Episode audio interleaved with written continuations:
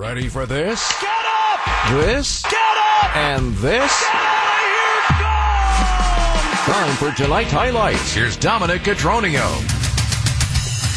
Yes, there were only 10 hits and they were all singles, but we are going to go through the highlights for the Brewers on a 4 1 loss tonight to the Cardinals. Hat tip, though, to Yadier Molina and Adam Wainwright. 18 seasons together, 325 starts together as a battery, an accomplishment that will never be passed in big league history. But the Brewers rained on the parade in the second inning. They got things uh, going with Tyrone Taylor at the plate. 2 1 pitch. Fly ball right field. Racing over there is Burleson nearing the line to make the catch.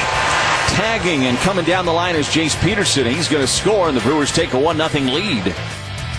The sac fly set the tone. There were five base runners the first nine batters of this game against Wainwright. The Brewers are feeling good, but then they couldn't add on in the second. And the Cardinals took advantage of the Brewers not being able to add by avoiding the shutdown inning against Corbin Burnes. A run of support to work with here for Corbin Burnes, but this ball is launched out to left center, and we are tied. A home run from Nolan Arenado to tie it at one. They weren't done later in the inning, the bottom half of the order. The man of the hour, Yadier Molina, adding with the offense. Corbin's 1 1. Line drive into left field. That's a base hit.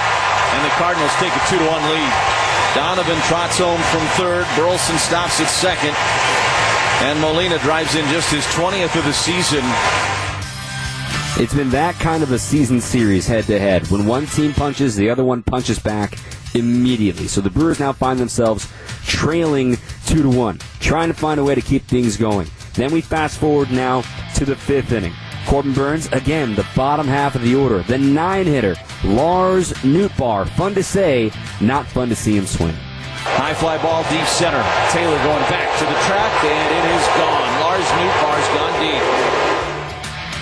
The Brewers did not hit any homers. Of course, the Cardinals did hit two, so the Brewers never really got a chance to ring the bell. But don't forget, you don't have to wait until Christmas time to ring the bell and donate money into the Salvation Army Red Kettle.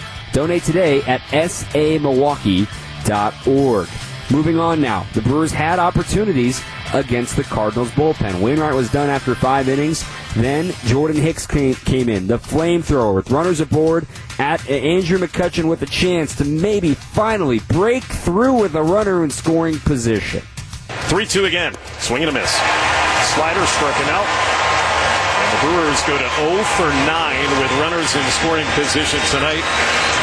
Get this, they've left 11 men on base in seven innings, and they trail 3 to 1 as we hit the stretch. Josh Mauer said everything you needed to know there. Brewers still trailing 3 to 1. So this game had Adam Wainwright pageantry, Yadier Molina pageantry. Oh, wait, there's one guy missing. You know who it is. Albert Pujols. The pitch. And a line drive into left center field. It's going to drop in there for a base hit. Get past Taylor, roll to the wall. Around third is O'Neill. He will score. It's an RBI double for Albert Pujols, and the Cardinals lead it four to one. That was with two outs and on a 2-2 pitch after a weird defensive inning for the Brewers.